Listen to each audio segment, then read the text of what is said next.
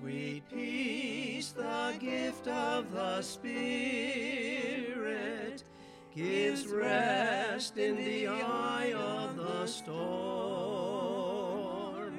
Though night winds may rage all around me, His comfort and love keep me warm. Peace divine that the made mine by the Spirit's hand, peace that no one can understand. Sweet peace, the gift of God's love. This peace defies all man's reason. Its boundaries exceed time and space. God promises peace to his children who trust his unmerited grace. Peace divine that the Father planned, peace made mine by the Spirit's hand peace that no one can understand. Sweet peace, the gift of God's love. Peace, peace, wonderful peace, coming down from the Father above. Sweep over my spirit forever, in fathomless billows of love. Peace that no one can understand. Sweet peace, the gift of God's love.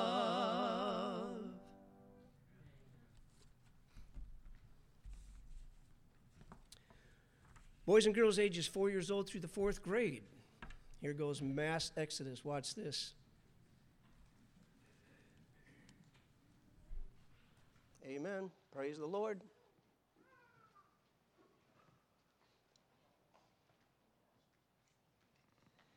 If you know who I'm talking about, don't say it, please. We had a missionary many, many, many years ago that believed it was God's will for every family to have a baby every year.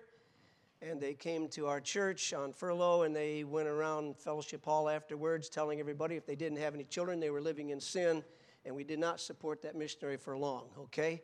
But uh, we do believe that children are a gift from God, amen? And we thank the Lord for the families in our church. Thank the Lord for all of the wonderful boys and girls and children that we have in our church. And we praise the Lord for what they do here as they, I tell you, they, they, they cheer my spirits when I walk in on Sunday morning. I mean, I try to be careful when I come into carport. Don't kill a kid. I mean, don't kill a child. I mean, they're so excited about coming to church. They don't care who's driving what. They don't care how fast or something. It's just like, get in there and meet my friends, okay? That's a wonderful thing. I just don't want to have one less child because I wasn't thinking. All right, Todd. Take your Bibles, please, if you will, and turn to the book of uh, Romans will be our first verse this morning, please. Romans chapter 5. I have mentioned this before, but I tend, I tend to keep singing or keep humming.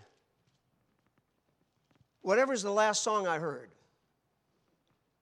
I either sing it out loud. If I don't know the words, I hum it out loud. If I don't hum it or sing it out loud, I hum it to myself. And I mean, it just it goes on until I hear another song, then I start all over again. By the way, that is why, one reason, it's not the only reason, that is one reason that I have to be very careful what I listen to. I really have to be careful what I listen to because I tend to hum or sing that song until another one comes to my mind. That's the only thing I don't like about working out at the fitness center. Uh, when I'm in the, in the locker room changing clothes, they have their music on it. It's not as bad as it could be, but it's not what I like. And if I'm not careful when I walk out, you know, start on my way home, I'm still humming the last song I heard, and sometimes that's not good, okay? Uh, so I just, but when I'm saying, I say that because when, when my, my wife and I started working on our duet early this week, and I found myself thinking about the, the message of the song, the tune of the song, and I was just humming or singing that song, you know, all the time. And the more I thought about the words, I thought, you know, I should preach on that after, right after we sing. I should preach on that. You may have not caught this. We should have said it, all right. But all the songs we sang this morning, all three songs, had something about God's peace in there, the peace of God. They had something about our peace with God that, that we can have as we'll be preaching this morning. And so I thought, you know, I should preach on this. And, and every time I thought that, no, don't preach on that.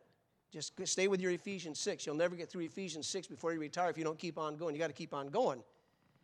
So I go back to the office, I start working on Ephesians 6 again, and that happened like Tuesday, Wednesday, Thursday. And I knew the reason that my answer was no. It wasn't just Ephesians in finishing the book. It was the fact that I preached on the peace of God twice since I've been pastor. Well, that's like 32 years. That's not too many times. But I've preached specific messages on the peace of God and having peace with God. I thought, you know, you don't want to preach a message you've already preached before, you know, and people have already heard that. And on Friday morning, I thought, that's a terrible thought. That's not fair. Because as I was thinking of so many people in our church, I'm thinking, you know, there's a lot of people that have never heard any message I've preached on, on peace. They surely didn't hear the last one because that was several years ago. And I'm thinking, I didn't hear the first one for sure. And I'm thinking, so, th- you know, this is really not fair that I'm not going to preach on peace because people have heard it before. There's a lot of people in our church that have never heard any message I've ever preached on peace. And so I thought, you know what? I'm, I'm not going to Ephesians. We'll go there tonight. I'm going to preach a message on peace. A message on peace. There are, the word peace is found so many times in the Bible, but there are 400 and what? I think I wrote down 429 times you have the word peace in the Bible in over 400 verses. So I decided I would not go to my concordance and start looking at all those verses. We'd have a whole series on peace. I would just think of the verses that come to my mind and think of the main things that we find in the Bible about peace. Because when you study the subject of peace in the Bible, there are different kinds of peace, different areas of peace. But for the most part, there's three main areas or three types of peace in the Bible. First of all, there's peace between people. The absence of conflict, the absence, the absence of war between individuals or groups or a country. Peace between people. Secondly, there is what's called peace with God. What is that all about? A person is no longer at war with God. There's no more conflict or strife or division between man and God, peace with God. And then there's a third kind of peace that's often mentioned in the Bible. It's what I call the peace that God gives to Christians. Um, it's the peace that God Himself is and enjoys. God always has this peace, and it's, and it's a peace that He wants to give to us. And I want us this morning, in the time that we have, to focus on these last two kinds of peace First of all, peace with God. And then we'll look at the peace that a Christian receives from God or can receive from God. The peace, peace with God. And if I had to choose one verse, of course, I would choose Romans 5:1 as the key verse. Romans 5:1. Therefore, being justified by faith, we have peace with God through our Lord Jesus Christ. Read or quote the verse with me, please. Would you do that? Okay. Therefore, being justified by faith, we have peace with God through our Lord Jesus Christ. Now, listen, folks, this is the most, obviously, this is the most important kind of faith, or rather, peace there is in the Bible. There's nothing, there, there's, there's nothing more important about peace in the Bible than this verse of Scripture and, and what it's all about. Therefore, being justified by faith, we have peace with God through our Lord Jesus Christ. You say, why is that so important? Because this peace has everything to do with a person's eternal destiny. I mean, heaven or hell is based on this verse right here. So, this is a pretty important kind of peace when we talk about having peace with God. And by the way, secondly, if you don't have peace with God, you cannot have the second kind of peace that we're going to preach about this morning. They just go together. So, this is most important because it, this determines whether you go to heaven or hell, if you have peace with God. And if you don't have this peace, you'll never have the other kind of peace. So, three questions about this particular peace peace with God. First of all, what does peace with God mean? What does it mean? The word peace in the New Testament means literally to bind together or to set at one again. You know, I say this almost every Sunday. I don't plan this.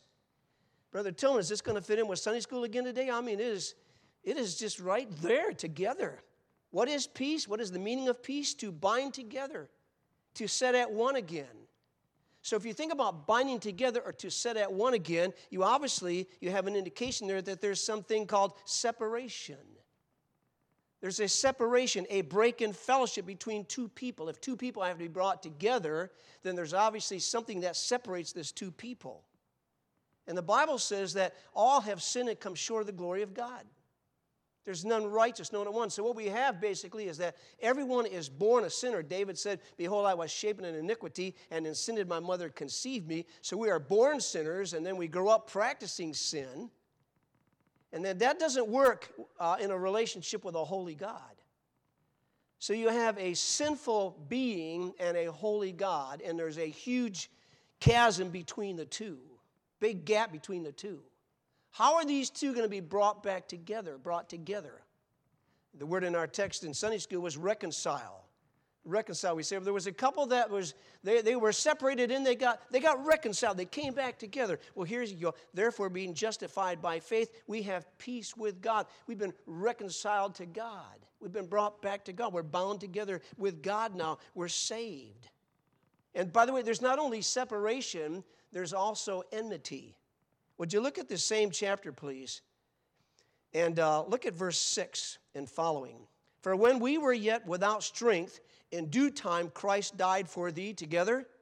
Ungodly, for scarcely for a righteous man will one die, yet peradventure for a good man some would even dare to die. But God commendeth his love toward us, and that while we were yet, next word, sinners. Christ died for us. That's not all. Much more than being now justified by his blood, we shall be saved from wrath through him. For if when we were together enemies, when we were enemies, we were reconciled to God by the death of his son. Much more being reconciled, we shall be saved by his life. Listen, unsaved people don't know this, but they are literally at war with God.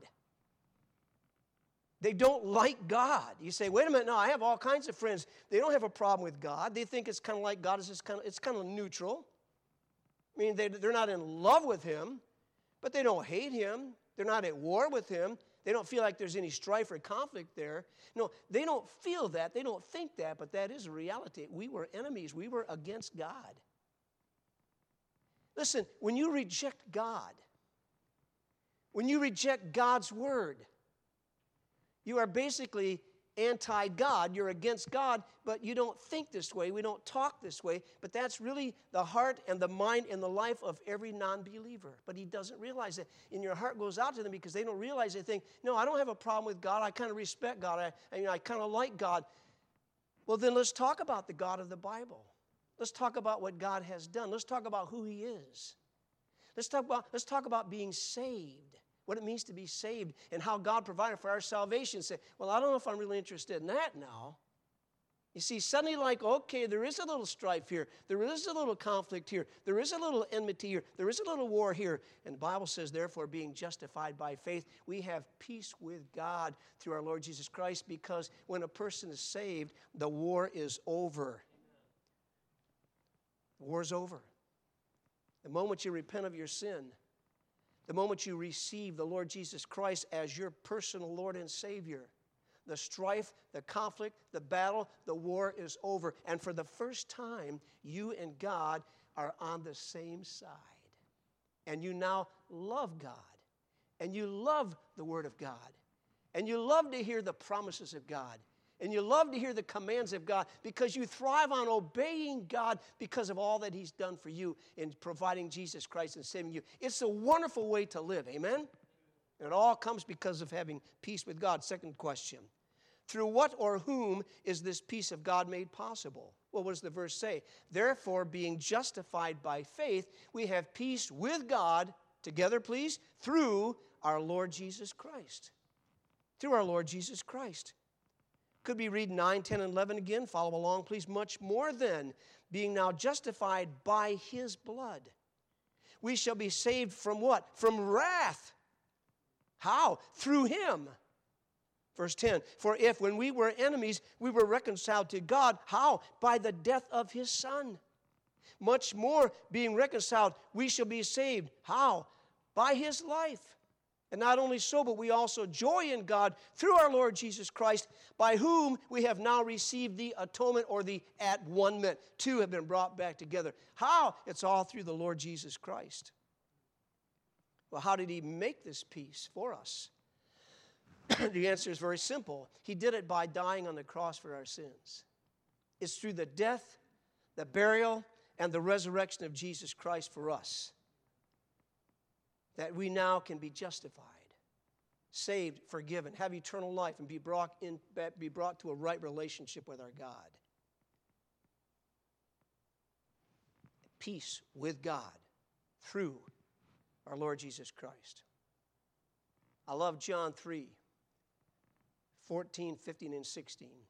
And as Moses lifted up the serpent in the wilderness, even so must the Son of Man be lifted up, that whosoever believeth in him should not perish but have eternal life. For God so loved the world that he gave, you tell me, his only begotten Son, that whosoever believeth in him should not perish but have everlasting life. 2 Corinthians chapter 5 verse 21 says it like this, for he, God, hath made him, Jesus Christ, to be sin for us, who knew no sin, that we might be made the righteousness of God in him. God the Son becoming sin for us, so that we could be the sons of God spiritually and have our sins forgiven. 1 Peter chapter 2 verse 24 speaking of Jesus Christ who his own self bare our sins in his own body on the tree why that we being dead to sin should live unto righteousness by whose stripes we are healed Romans 5:1 therefore being justified by faith we have peace with God through our Lord Jesus Christ Romans chapter 6 verse 23 for the wages of sin is death but the gift of God is eternal life through Jesus Christ our Lord. We're in chapter 5, verse 1. Go back one verse. You say, How far do I have to go? One verse. You say, Well, that's a different chapter. Remember, these authors didn't put chapter 5 in here, okay? Look at chapter 4, verse 25, speaking of Jesus Christ, who was delivered for our offenses and was raised again for our justification. Put this together regarding Jesus Christ, okay? Who was, in fact, let's just read verse uh, uh, 23.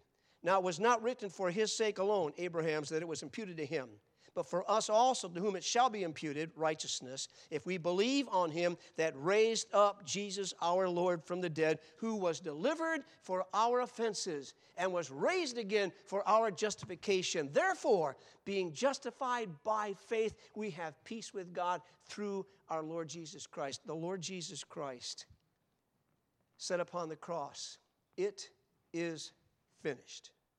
It's all done. It's paid in full. And now we can say we can have peace with God. And by the way, nobody else could ever bring that peace. Nobody else could do what Jesus did.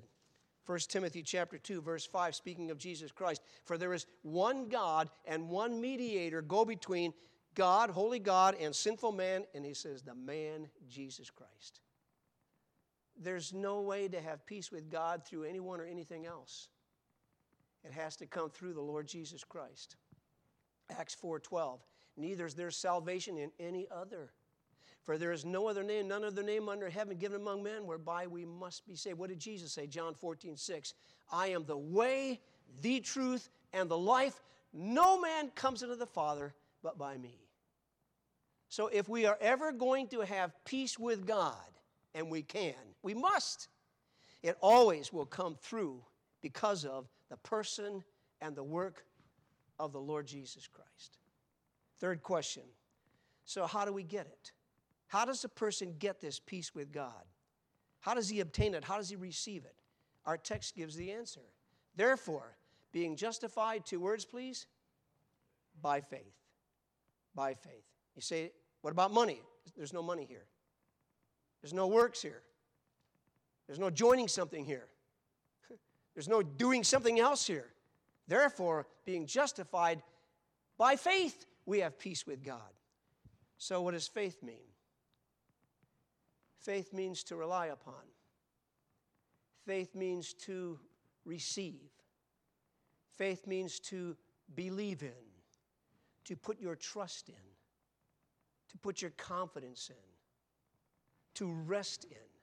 And God says, when a person will put his trust in the person and the work of the Lord Jesus Christ, God says, we at that moment are justified. Therefore, being justified by faith. What is justification? What does it mean to be justified? We've heard the phrase, just if I had never sinned, just like I never sinned. Justified, justification, that's really a legal term. God declares a repenting and believing sinner righteous the very second he turns from his sin and receives Christ as his Savior. God justifies us. He declares us righteous. You know what righteous means? Justify. It's to, it's to, it's to be holy. Innocent. The word means innocent, holy, just, righteous, pure. You say, How holy? As holy as Jesus Christ as holy as God. You say, I can't comprehend that. God doesn't ask us to comprehend that. He asks us to be, believe that. He asks us to receive that. That the moment we accept Christ, Jesus, as God's Son and our personal Lord and Savior because who He is and what He did for us, the cross and the empty tomb, that moment, God saves us, He forgives us, He redeems us, He adopts us into His family, He gives us eternal life, and we are just as though we had never sinned. In Sunday school today, it's the word forgives us. God forgives us. He sends all of our sins away. That's how we get this peace with God. There's no works. If we had more time and we don't, we'd go back to chapter 4, because this is what chapter 4 is all about. How are you saved? By faith. The first eight chapters, we're not saved by works. First eight verses, rather, in chapter 4, we're not saved by works. And then the next few verses, we're not saved by sacraments, ordinances, things in church or religion. We're not saved by those things. And then the next part of the chapter, the rest of chapter 4, we're not saved by the law, keeping the law. If we were saved by keeping the law, we'd all be damned for sure. We'd be condemned for sure because we, we can't keep the law. The law simply shows us that we need a Savior, that we're guilty, guilty as charged, because no man except Jesus Christ has ever lived up to God's law. Amen? So you better not depend on doing good. You see, well, I just treat my fellow man right, you know, and I try to be good to people and be a kind of a clean, moral person. And, you know, I, I go to church once in a while, and when I do, I put something in the offering plate, you know, and I, I try to te- te- you know, help take care of older people and give some money to my community. And I, I take care of our children. And, you know, I've changed this and I've stopped this. It's just like, it's all about me. Listen, if it's all about me, I'm lost. It's all about something I've joined or something I've given or something I've become or whatever, then there's no hope for me. Because by the law, no flesh can ever be justified. A couple of verses, Romans 3, verse 20. Therefore by, therefore, by the deeds of the law shall no flesh be justified in his sight. Romans 3:28 Therefore we conclude that a man is justified by faith without the deeds of the law. Galatians 2:16, knowing that a man is not justified by the works of the law, but by the faith of Jesus Christ. Even we have believed in Jesus Christ that we might be justified by the faith of Christ and not by the works of the law, for by the works of the law shall no flesh be justified. Period. And when you see that in the Bible, you say, "But there's no hope for me then." Yeah, there is hope. Because what we could not do, Jesus Christ did. And so God says, you want, the, you want the war to be over? You want the spiritual war over? You want all the strife, all the conflict between you and God over? Okay, therefore, being justified by faith, we have peace with God through our Lord Jesus Christ. You, you can't beat that. I mean, be, like I said earlier, when you think about peace in the Bible, you've got to get Romans 5 1 because the question for you right now, before we go, the last part of the message is this. Do you have peace with God? There's no more important question you could ever be asked than that. If you died today, where would you go? Do you still have all of your sins on your own account, or have they all been forgiven? The slate is wiped clean. They're gone. They're gone. Are you in the family of Satan, or are you in the family of God? Who's your father? Are you still under the wrath of God or do you have everlasting life? These are big time questions. it all comes down to What do I believe about the person called Jesus? Who actually is he? Was he? Is he? Always will be. And what did he do when he came into this world? You say, He died for me, He took my place. And the grave could not hold him because he came back to life bodily three days later and went back to his heavenly Father 40 days after that. And he is in heaven today. And now the word of God is clear believe on the Lord Jesus Christ, and thou shalt be saved. And I have believed upon him. I am saved. I have peace with God. I hope everyone today in church here can say, That's me. That's me. There's another kind of peace the peace that God gives Christians. There are lots of verses about this in the Bible. Which one would I choose as the main verse? I know which one I chose, and when I say, say, well, you quote that verse a lot. Okay, well, there's visitors here that today that may have never heard this verse. So would you forgive me if I quote it again? In fact, why don't you turn to it? Go to Philippians 4. This was part of the hardest message, was what's going to be my key verse for the last part of the message. Philippians chapter 4. And I think you'll see why I chose this verse Philippians 4 6 and 7. The word careful here means, does not mean careless, it means fretful, anxious, worried, okay? Be careful for nothing, but in everything, by prayer and supplication with thanksgiving, let your request be made known unto God. Read verse 7 with me. And the peace of God, which passeth all understanding, shall keep your hearts and minds through Christ Jesus. You see why I've chosen this verse? Peace of God, the peace of God. So we have peace with God. We've preached on that. Now it's time for the peace of God. The peace of God. The peace, well, what is this peace? What is the peace of God? I like to think of it this way it's the very peace that God Himself always experiences and enjoys. John 14, 27. In fact, we're going to go there later. Let's just go there right now. Go to John 14. Matthew, Mark, Luke, John, please. John 14. And if you want to have a little, if you have a little piece of paper, you want to, might want to stick it here in your Bible because we're going to come back to it later. Or you got a ribbon in your Bible, put it in here, put a finger there, or whatever. But John chapter 14, and look at verse 27. John 14, 27. Jesus said to his disciples, Peace I leave with you. Next two words, my peace. Peace I leave with you. My peace give I unto you. Not as the world giveth unto you. Let not your heart be troubled, neither let it be afraid. What is the peace of God? It's the very peace that God Himself experiences. He enjoys it. Jesus said, It's my peace. In other words, it's also the peace that, if we ever get this now, it's the peace that comes from God. It's the peace of God.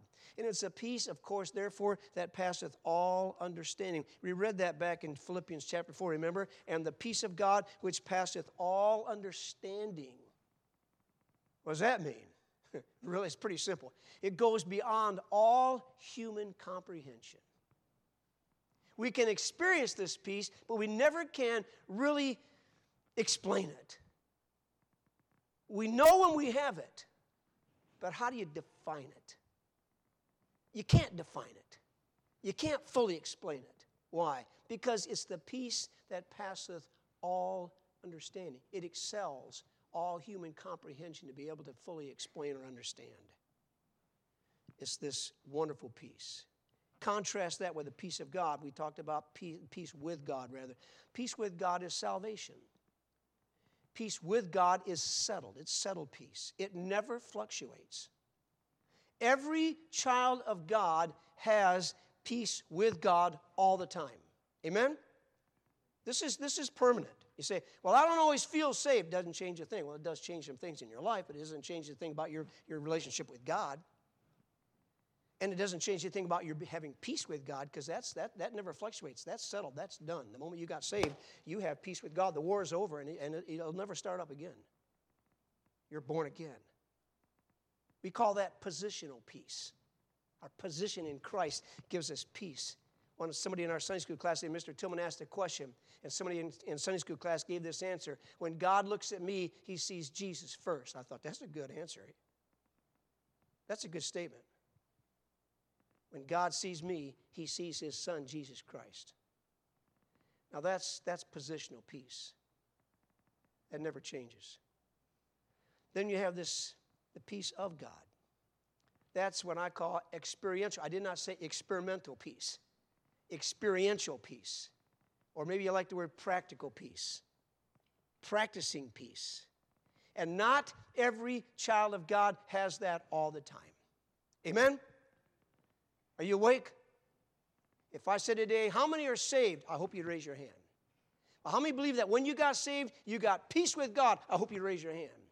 Then, if I said, How many of you would say, as a testimony, from the very second I received Christ and got peace with God, I've enjoyed the peace of God nonstop ever since? Raise your hand. I can't imagine any hand going up.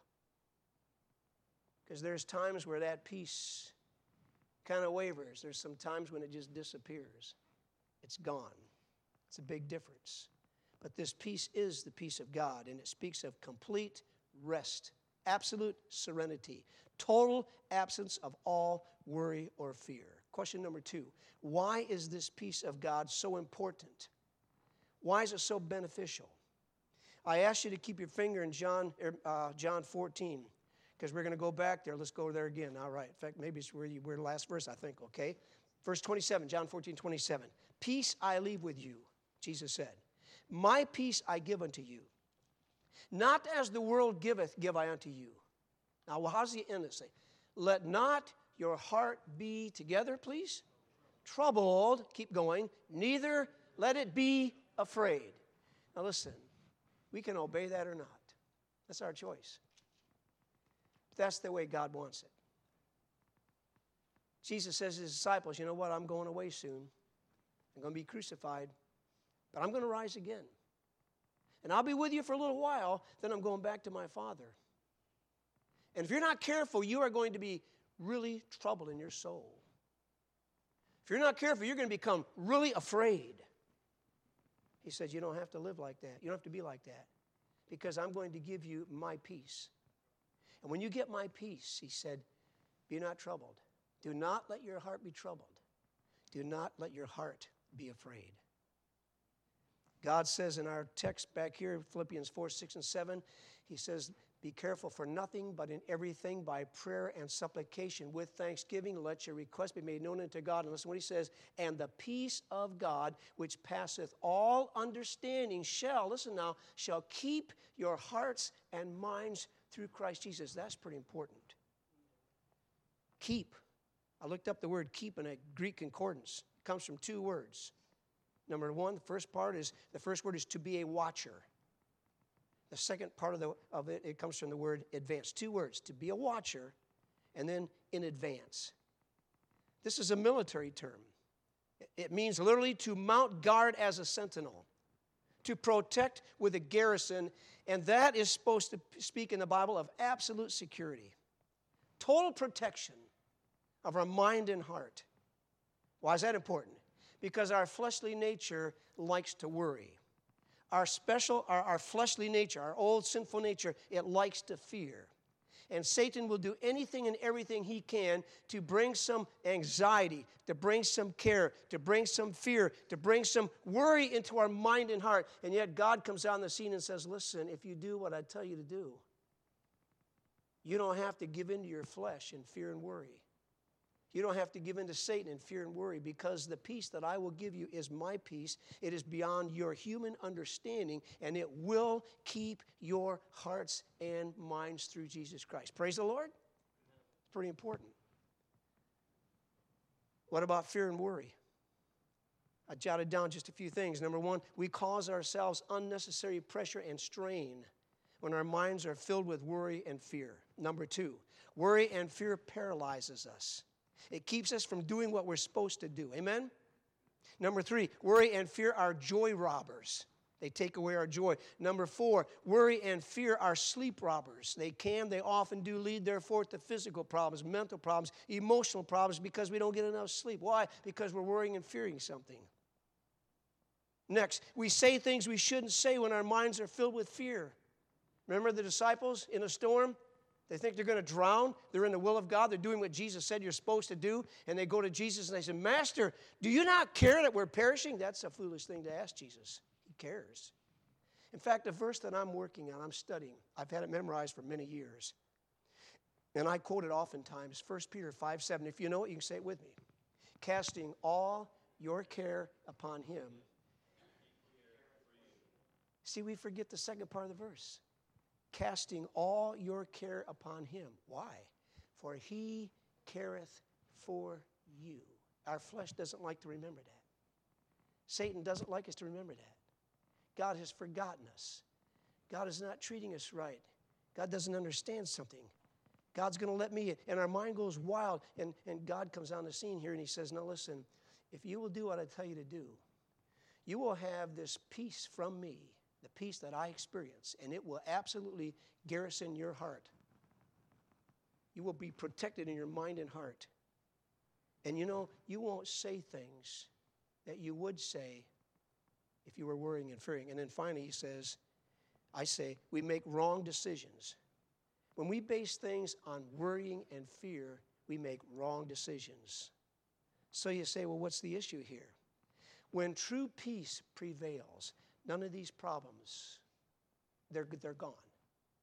These five or six things I just said, they're always, they're always true when anxiety or worry is fear is in charge. But when the peace of God that He wants to keep our hearts, when that comes in, it's like, it's, it's, it's fine, everything's over.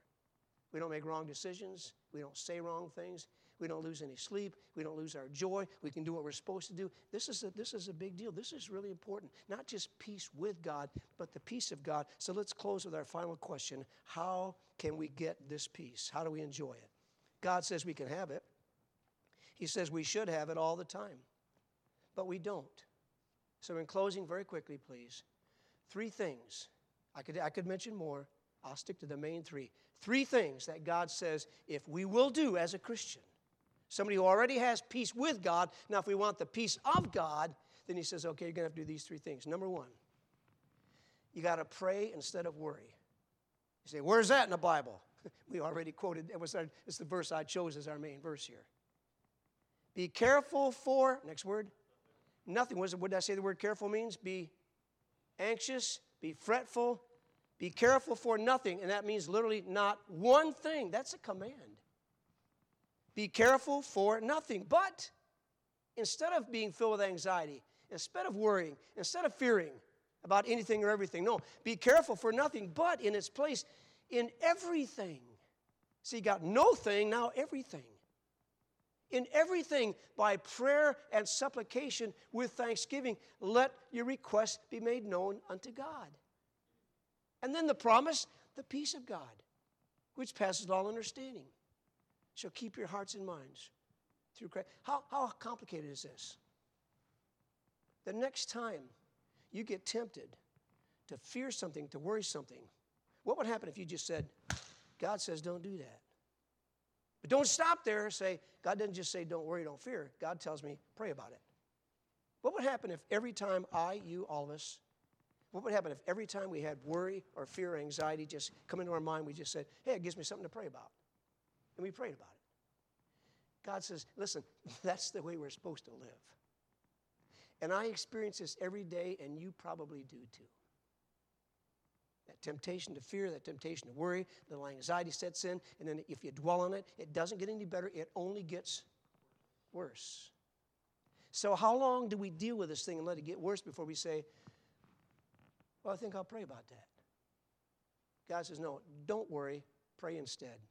Number one. Number two, it comes through staying our mind on our God. If you know your Bible, you know where we're going.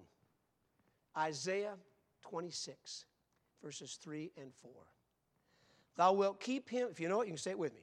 Thou wilt keep him in perfect peace, whose mind is stayed on thee, because he trusteth in thee. Trust ye in the Lord forever, for in the Lord Jehovah is everlasting strength. What's that all mean? What does God say? It's not that complicated. Somebody told me the other day, I just can't understand the King James Bible. It's so hard to figure out. It's not hard for me to figure out. thou wilt keep him in perfect peace whose mind is stayed on thee. How hard is that? God will keep us. Same word keep, by the way. Same word here, Hebrew. Same word as keep back in Philippians 4, 6, 7. To, to protect with a garrison, a guard. Thou wilt, God will. God will keep him, whoever, in perfect peace, not just peace, perfect peace. Who what? Who prays? No, that's Philippians. Goes with this. Whose mind is stayed on thee. To stay means to lean upon. It means to rest in. It means to, or to rest yourself on. So we stay our mind, we rest our thoughts on God, who, who He is, His attributes, what He's like, what He has done for us, what He is doing for us, what He will do for us. As I was praying this morning, having devotions, it just hit me. And it just, it just came out loud. I said, God, you have been so good to me. It just, it just suddenly amazed me how, how wonderful God has been to me. All that God has done to me, all God has done for me in 77 years. It's just incredible. It's amazing. So, why would God stop now? Ever thought about that? Why is He going to stop now? What's He done in your life? What are you thankful for? It's, it's all of the Lord. So God says, you, you, you think about that. The goodness of God. Think about all the attributes of God. Put your focus on God, who He is, His attributes, and what He has done, and what He is doing, and what He will do, the promises of the Bible. And I want to say this. I've said this many times. I want to say it again, okay? This is not some magic formula where God says, okay, are you having a problem with mind, uh, with your mind being on worrying and fearing and being afraid? I'll tell you what you do. You just quote Philippians 4, 6, and 7, and you keep quoting it until your fear goes away. That's not going to do it. Oh, you get that. Yeah, Pastor mentioned that verse there in, in, in, in, uh, in Isaiah. Thou wilt keep him in perfect peace, whose mind is stayed on thee. So you know what I'm going to do? I'm going to memorize that I quote that verse. Whenever I get fearful, whenever I get worried, whenever I get some anxiety, I'm just going to quote Isaiah 26, 3 and 4. Your anxiety will not stop. God does not say He takes away our worry and fear. He takes away our conflict, our unrest, our, our stress. He doesn't take that away when we quote the Bible. Together, please. When does He take it away? You tell me. When we do what the Bible says to do. It's not just quoting a verse. By the way, you can't do what he says to do if you don't know what the verse says. I'm not knocking scripture memory. You know I'm an advocate of scripture memory. You know that. If you know me, you know that. If you've been in our church long, you know that. But just memorizing the Bible is not the whole answer. You can't, you can't claim it, you can't quote it, you can't obey it if you don't know it. You got to know it. But it's more than just knowing the verse and quoting the verse. That's going to take care of it. I quoted 20, I, in fact, I quoted 17 verses this morning on how to get rid of fear. Answer, did you do what they said? Well, I didn't know I was supposed to do that. Cast thy burden upon the Lord, and he shall sustain thee. Psalm 55, 22. I mean, there's so many verses that's like, I'll do this, but you got to do this. God does his part. What's God's part? He will keep us in perfect peace. What's our part? Quote the Bible. No, not quote the Bible do what the verse says. Thou wilt keep him in perfect peace, whose mind is stayed on thee. And let's end here. The third thing we have to do, I believe, to get the peace of God ruling in our hearts, controlling our hearts and minds. Number one, we get that through praying and not worrying. Number two, we get that through staying our minds upon the Lord. And number three, we get that by being filled, controlled with the Holy Spirit. Because we've already gone twice now to John 14, I still have my Bible open there, okay? Jesus said, Peace I leave with you, my peace I give unto you. Not as the world giveth, give I unto you. Let not your heart be troubled, neither let it be afraid. That is in the context of John 14, 15, and 16, where Jesus tells his disciples, I'm going to be crucified, I'm going back to heaven, but I'm going to send thee, you tell me, the Holy Spirit, the Comforter is coming. The Holy Spirit is going to come. He's been with you, now He's going to be in you when He comes. And He is the key to a successful Christian life, characterized by not being troubled and not being afraid. You don't have to be troubled. You don't have to be afraid because I'm sending the Holy Spirit, the Comforter, and when He comes, He will be in you. And so don't be troubled. Don't be afraid. And if you let Him, He will help you with that. Galatians 5 22. But the fruit of the Spirit is what? Love, joy, joy. Next one, peace. Have you ever thought about that? That's how you get peace from God. Let the Holy Spirit control you. So while you're praying about your fear, while you're praying about that which would make you anxious, and while you are staying your mind upon the Lord, upon your God, why don't you throw in, Heavenly Father, would you please control me? I know you indwell me, but would you fill me? Would you control my mind, my thoughts, my attitude, my body, everything about me? I want to be filled with your spirit because Jesus said, the trouble, the fearing that goes. Would you bow your heads, please? It's pretty simple. Two questions today by way of invitation. Number one, do you have peace with God this morning, right now? Are you saved? If you died today, would you go to heaven or hell? It's your choice. God has done everything to provide for your salvation. Jesus Christ did it all. It's all finished, it's done. You have to decide will I trust me or someone else or something else? Will I trust him and him alone? Have you done that? Therefore, being justified by faith, we have peace with God through our Lord Jesus Christ. Are you saved? Secondly, this morning, do you have the peace of God right now, today? You have peace with God, saved. Now, are you enjoying the peace of God? The peace that passes no one, all, is you can't, you can't comprehend it. It's from God, it's God's peace. Do you have that? If not, what's the problem? What are you anxious about? What are you fearful of? What's worrying you? God does not want us to live like that. He wants to keep our hearts and minds through Christ Jesus, and He tells us what to do. So, why don't you call upon the Lord right now? Before we close our service, we're going to ask our pianist just to play a verse of a song, whatever song she's chosen. Why don't you stand with me, please? Would you do that? Everyone stand together.